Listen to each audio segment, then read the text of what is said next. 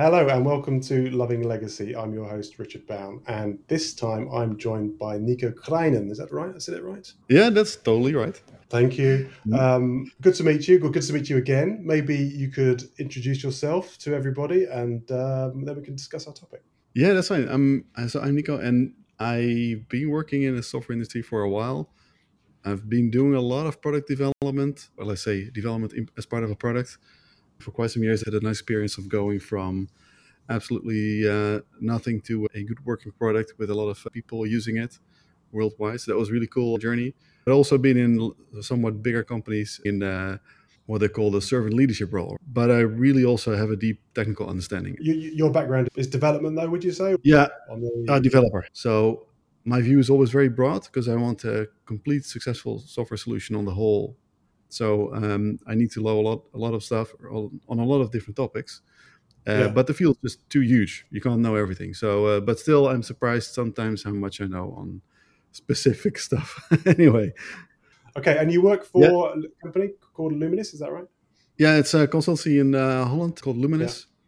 Yeah. And then Luminis as a whole is a bit bigger. So you also have a lot of other colleagues who are pretty much all of them very smart people. So uh, there's a lot of people around you that you can uh, lean on, and I think that's really a nice uh, combination. And we met first uh, end of last year, I think in November or December time. There was a yeah. domain-driven design uh, workshop. So you you organise the meetups as well, don't you, for DDD Yeah, I knew about the meetup for a while, and I was always interested in DDD because I think there's a lot of value in it. It's, somehow it seems that in our industry, only seniors and architects, etc., level are are getting in touch with uh, domain driven design at some point. And I think that's a waste because there's a lot of value in there that also uh, juniors, etc., could benefit from.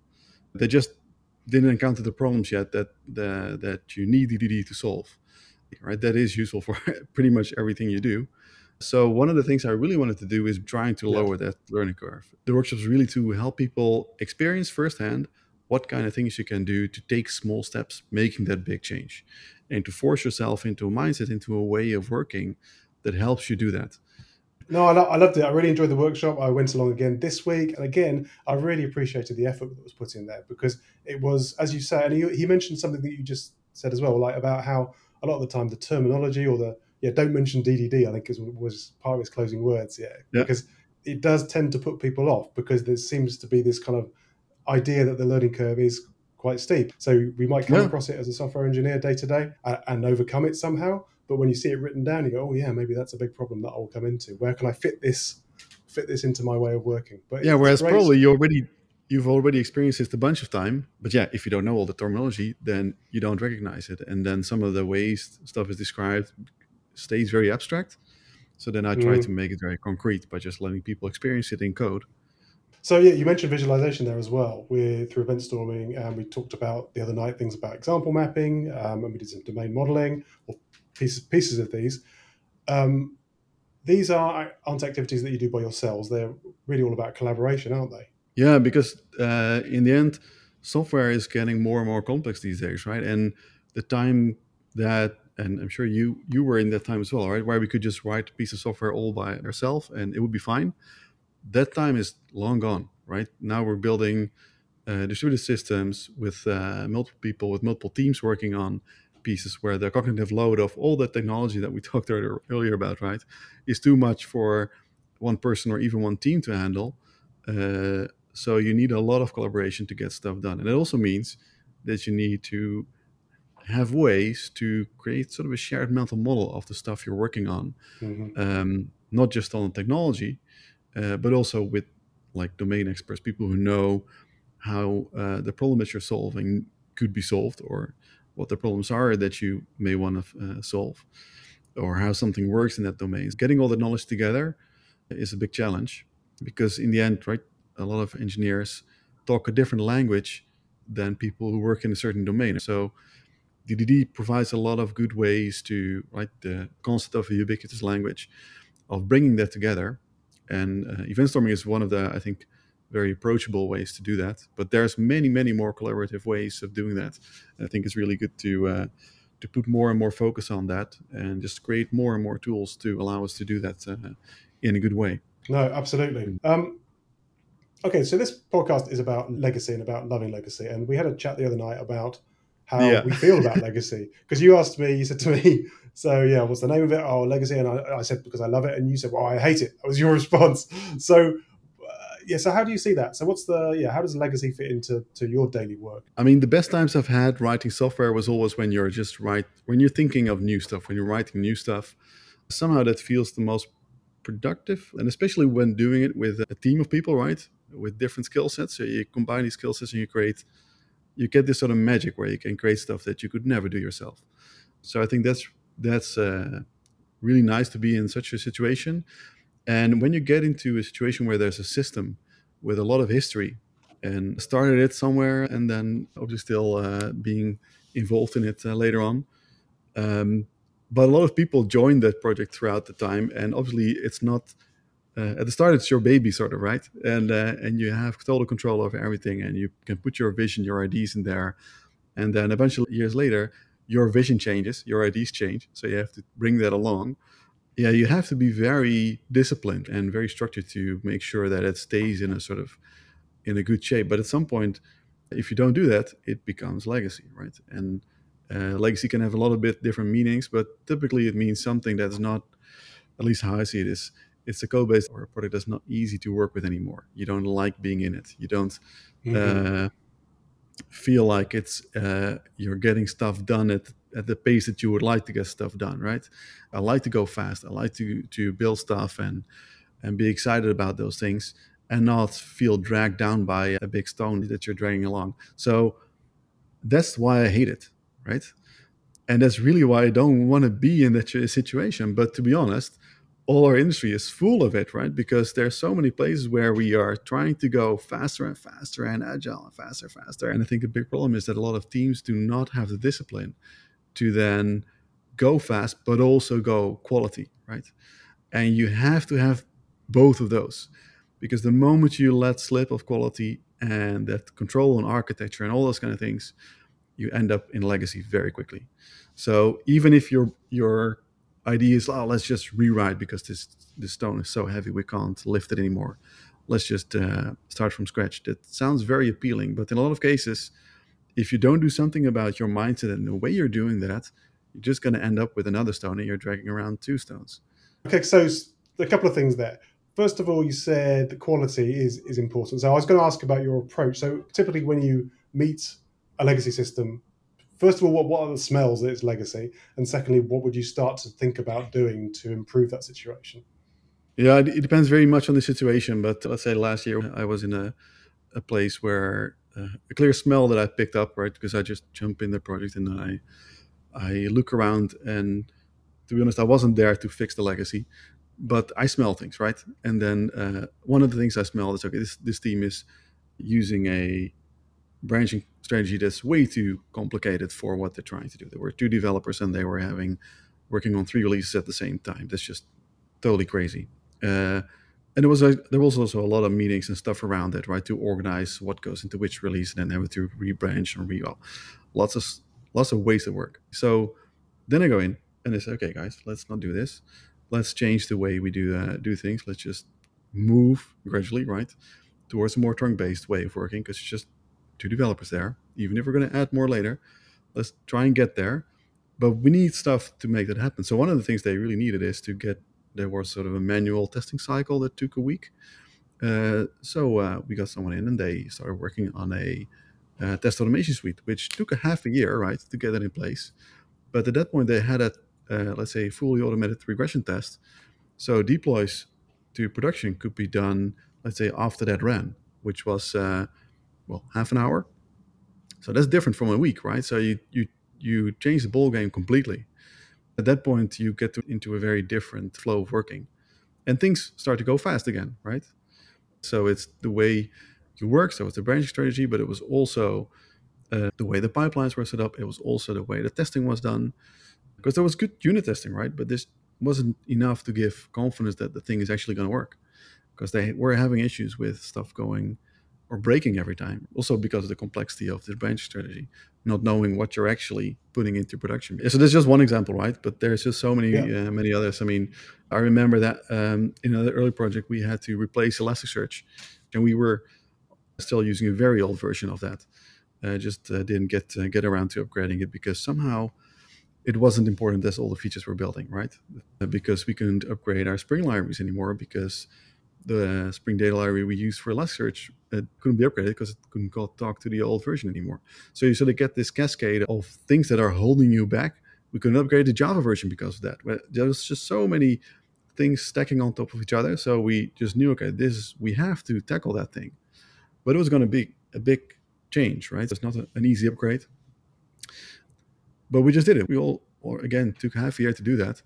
But we kept the whole system working all the time uh, we had zero downtime do- deployments all throughout. We did, deployments twice a week, pretty much. So we did that whole migration, but in such a way that we could essentially get the whole new variant up and running and, and ready and tested, etc., before we do the actual migration of our production uh, environment. Uh, and that also meant that because a big problem with these kind of big changes is that while you're working on the big change, which is going to take half a year, right? Somewhere halfway, there's going to be a super high priority business thing that comes by. And it means you have to go back and work on the, the actual features because it's a system that's making money, right? This legacy exactly. system is the place where where you where your business runs on. So you have to to do stuff on it, right? Keep it relevant to your customers. To be honest, we did the migration within uh, the complete migration we did in 10 minutes. We just prepared the whole thing in such a way that we could do that, and that worked. Wow. Okay. Well, the, the two examples you gave, a lot of your work is actually handling legacy in some way, in some form, either improving it um, or improving a process around it, or having to build something which which has got a legacy component already. So, like that in that last example. Yeah. So, and I still hate hate working with legacy, right? But uh, I refuse. Uh, I refuse to accept it. I think that's more the mindset, right? So I, I, right. I refuse to accept it as legacy if it's there, and sometimes the decision is to uh, to rewrite it, right? If you can do that, and the trade-off works well for you, then that's the way, uh, and that's also the way I do it in some cases, right? But in a lot of cases, you just have to uh, to make the legacy not legacy anymore, um, and that means bringing in discipline, bringing in ways of working that you do stuff in small steps, and even on a on a big uh, people call it a monolith, right? You can transform that into a monolith, like which is uh, which we call it nowadays. Um, in a lot of cases, just creating a good modular system that is even that is just one deployable unit or maybe two or three right? If you need some scalability in some places um, is way faster than all these other things. And than creating all yeah. these small microservices. Something i was going to say yeah I, I completely agree with you as well. I think that's absolutely spot on. You've got to pick your horse for your course essentially. Um, however there's a couple of things there. Um, first of all it is kind of inevitable these days that people want to build on the Kubernetes. They want to have stuff. It's CV based development essentially. So a lot of the time, where companies make a decision because it's going to be, it has to be the latest technology to attract people to that particular way. Secondly, the around the way of working. So you mentioned in order to create or get rid of legacy or control legacy, you have to be very structured in the way you work, but also you need to be structured in the way you work anyway. Essentially, so it's kind of it's not creating legacy is being structured as well as fixing legacy. So it's the same approaches essentially, for just from yeah. different balls of mud or scales of balls of mud. So I think if you work on something new, you you should also always do it in that way uh, as well, probably, right? Because uh, otherwise, you're going to end up with with a legacy which you don't want to be uh, want it to be. But still, in our industry, I mean, how many places do you see that do not have some legacies? I think as an industry, we're we're still definitely not in control here yet. Um, and uh, there's a lot of knowledge, right, on how to do these things better, but somehow we're not managing to apply it. So that's also why I think why I'm talking at conferences and spreading this knowledge because I think it's important to help the industry to realize this and also to find ways to get it under control, right, and help people get it under control. Because um, we're building more and more software, and if we're not doing it the right way, we're just building a lot more legacy. And i don't want to be there. I don't want to work on more legacy right? At the same time there's all these nice shiny little toys out there. And we're still engineers. We like playing with with toys. At least i do. Um, and uh, the latest and greatest stuff is always better than the old stuff. And in a lot of cases these new toys uh, are created to solve a problem right? Kubernetes is there to solve a certain problem as well uh, i just don't think it's it's there to solve every problem I mean, I've I've worked with it, and there's definitely a lot of value in in the way stuff is there. Um, it's also way too complicated for a lot of environments. I think, right? I think the ease with which organizations now adopt Kubernetes and mm-hmm. under underestimate its complexity, I think that's quite scary, to be honest. Um, especially if you see how cloud vendors are actually taking a lot of complexity away from you, and now you're trying to get it again, right? Uh, on the other hand, you yeah. you sort of are in control of, of, a lot of areas. At least it may feel like that. uh, so that's um, I always like to be in that situation as well, right? I mean, I remember that um, when we built that, that product that I was talking about long ago. When we started on that, uh, one of the big things that I really liked, or the, the good choices I think we made, is that we actually took everything under our own control. We didn't depend on third party vendors or anything to uh, to help us. We made a sort of a buy versus build decision at early on, and the, the first time we did, okay, we'll just buy part of it and build another piece. And later on, yeah, that vendor was just you know the whole industry in that area wasn't moving at the pace that we needed. So we changed the decision and we said, okay, we're just going to build everything. Uh, so we control everything and control the evolution that we need. Um, and that really uh, played out very well for us at that point. Right? But a, uh, it needs to be a conscious decision. And I think in a lot of cases now people are making decisions based on whatever shiny or whatever vendors are talking about or or whatever consultants are talking about. Oh, uh, I think it was always been like that, right? not it?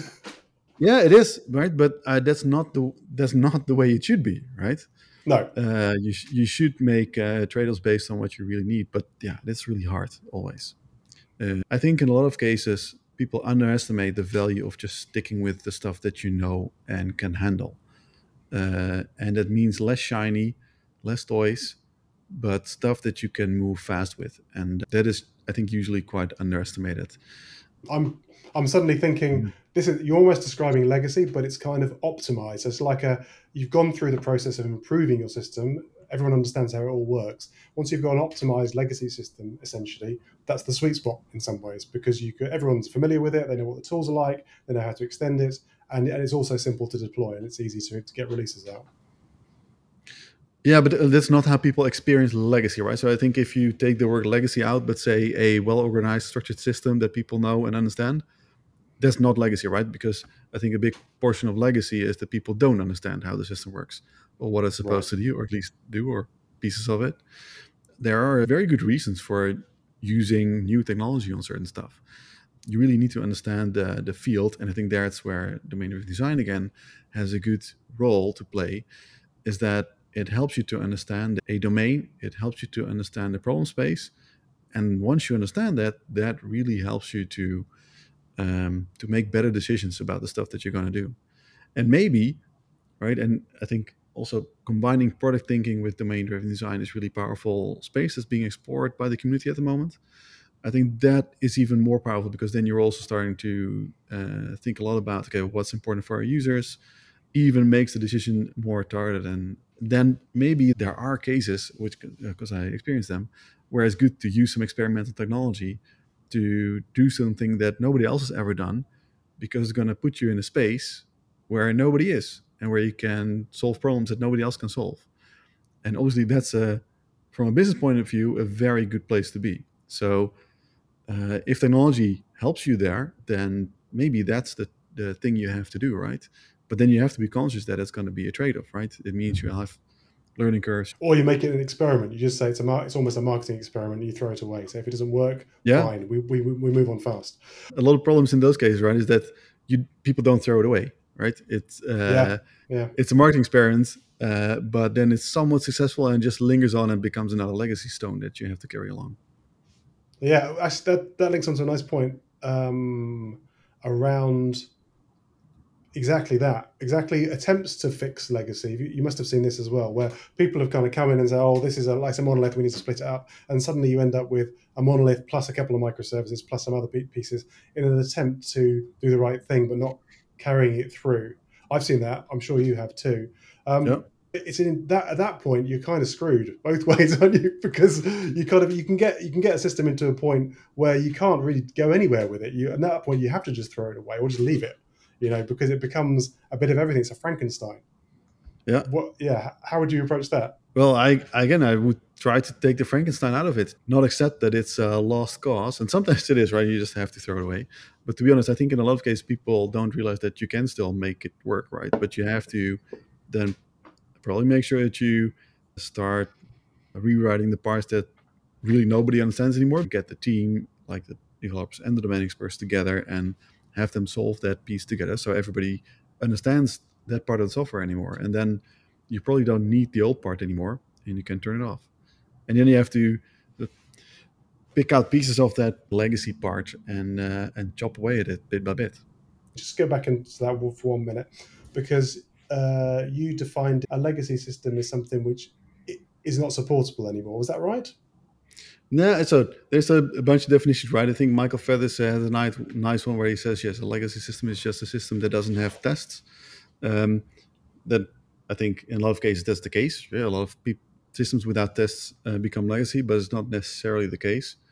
What I've seen so far is usually the point where people don't understand how a system works anymore. Uh, and that can have a lot of reasons, right? It can be because there are no tests, because then uh, or because the tests that are there are really poorly written. In some cases, it's because the people with the knowledge about the system left, or some new people joined that have a very different idea about what it should be, start changing it, and then only do the change halfway, you could say. So you get sort of two systems or two different ways of working in in one. That's also what, what we talked about earlier. Systems nowadays are very complex, right? Distributed systems where multiple people are always working. Uh, it's not just one person working on it true. This consistency is very powerful to have in a system, but it's also really hard to maintain, right? You have to be very disciplined. Um, and um, I've been in a situation, right, that the system that I once built uh, over the years, it, it wasn't the system that I built anymore. Also, it, didn't follow the principles that we set out at the start. I mean, we wrote all the documentation about uh, architecture principles and those kind of things that we wanted to follow, but new people join, and at some point, there's multiple teams working on it, and uh, there's just no way you, you can completely control that, uh, especially if you tr- try to do it like through things as documentation, because yeah, whoever finds and reads these things anyway. So I think one of the things that I'm also trying with these workshops is automated ways to enforce these things, right? So um, in the workshop, you encounter something that's called uh, ArchUnit, which allows you in your pipeline check or your compile time or test time, check that uh, the architecture that you have in mind is not violated. Uh, so these kind of things really help to also help juniors that started on a, on a project or even other uh, other coders that have a different ID to to understand why these things are there, right? Because there's something that will prevent them from uh, building that version of the code if they if they don't follow the the intention. So yeah. again, it comes, it comes down to discipline again, um, and that's that's hard. and also not a comfortable place to be, right? Because uh, discipline takes effort. Uh, just doing your thing is a lot easier. Exactly, and then people move on as well. That's the thing. If there's a there's a churn, continuous churn of developers, which can happen a lot of times, a lot of places, then there's disruption, and then disruption means things slow down. Of course, when t- teams change, and then pressure comes on to deliver, and suddenly ADRs, what are ADRs? You know, so it's it, yeah, it's that social element of coding which is so important but very much. not just the not just the collaboration but also the way that we pass on information. In fact something you said about writing documentation or reading documentation i mean that's the thing that, that i always do. I always try and find the documentation as soon as i start a job. I'm trying to learn myself from the code how, how what the architecture is and how, how, many places do I turn up and I say, well, where's a, where's a picture of the of, of, an architecture view, and no one can show me anything that's even up to date yep. or relevant, updated in the last year. That's surely got to be the starting point for anyone coming into the system. But uh, everyone learns differently. That's that, that's fine. Yeah, uh, so we talked about visual uh, stuff earlier, right? Yeah. Visual, I think, is always super important to have at least one visual in your in your project, right? That represents your architecture and um, right the high level overview of what the system is supposed to be, how it's supposed to work, just the, the high level mental model, so that everybody is able to talk about it uh, and understand it in, in a similar way. If you have something like that and you make sure that you constantly use it in the discussions that you have, you're going to keep it up to date because when you're having a discussion about it, you're changing something. You you know you have to change it, right? So, uh, and the trick there is, I think, to um, and at Luminis we have our Luminis way of working, uh, which sort of a document that we try to help everyone here with to sort of uh, have some principles and guidelines to follow on how you do these things. And we have a section on documentation there, which says try to write the minimal amount that you can, right, that, that you need, but that you are sure that you can keep up to date over time. Because uh, in a lot of cases, I see people producing just tons and tons of documentation, but yeah, there's no way you're going to keep that up to date. So um, another approach I really like is taking like visualizations out of the actual reality, which is the, the code, right? Um, so nowadays there's more and more tooling that allows you to do that. That's way more useful than having something that you have to maintain manually. Well, indeed, yeah, I think that's that's important as well. I was going to ask, have you used C4 diagrams at all?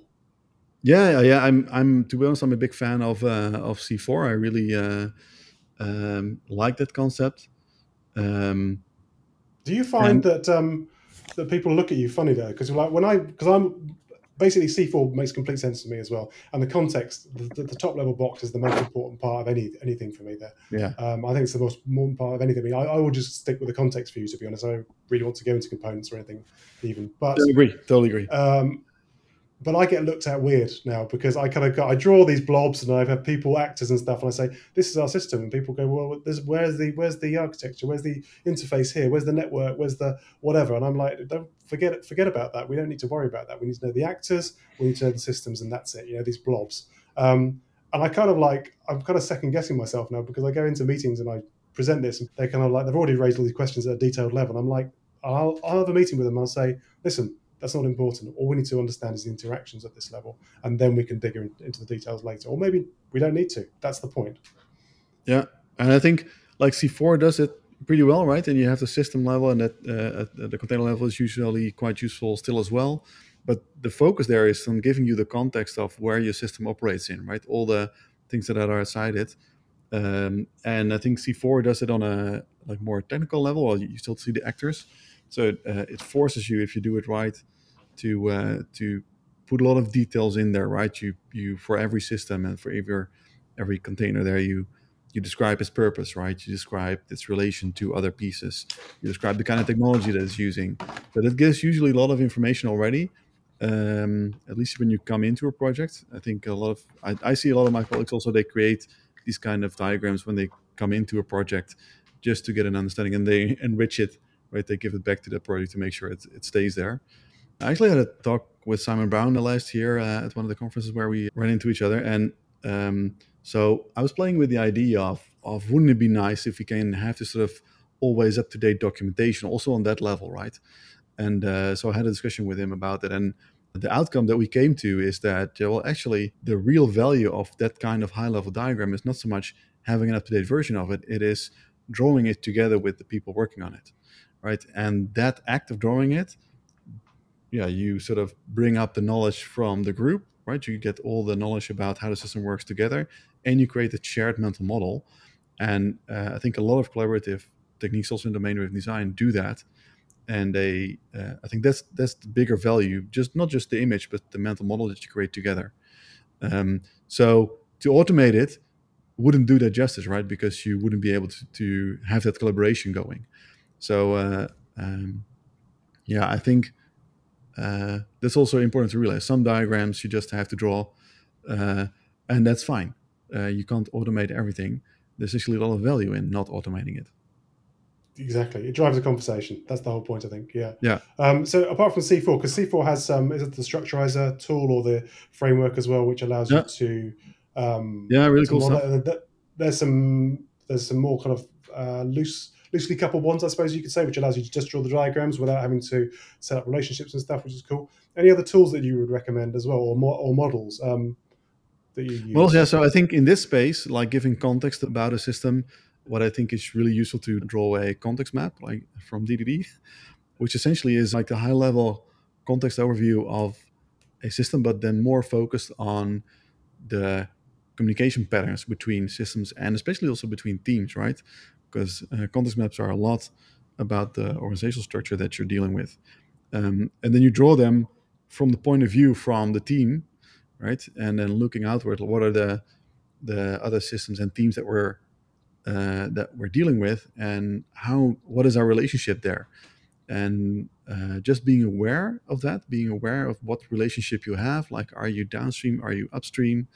Uh, are you going separate ways? Like all these things are important to understand. Or if, do we have a shared kernel? These kind of things are important to understand because it gives you a mode of operating uh, on that relationship, and being aware of that is really important. And I think in a lot of cases people are not aware of it, right? So and that leaves them to maybe communicate or expect things that are not to be expected of that relationship. So creating these context maps is, uh, is I think, very useful as well. So I say, yeah, uh, a high-level C4 diagram and a context map.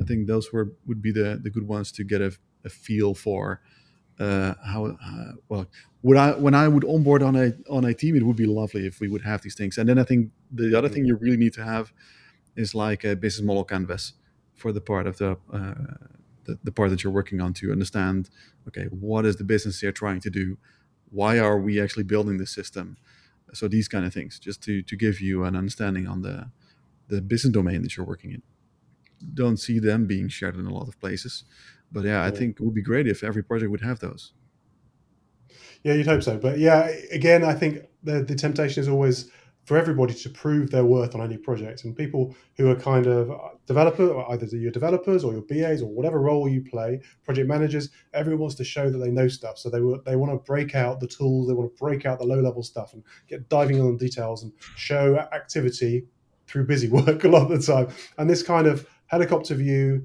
context view kind of stuff is it's rare it's rare to see and it's it's a shame i think because yeah all the stuff that we've talked about the yeah finding legacy, building legacy before even yeah. you built anything, you know, comes through rushing ahead a lot of the time rather than taking a bit of time, stepping back and just saying, okay, what are we trying to achieve here? And can we agree on that at least through this collaborative process?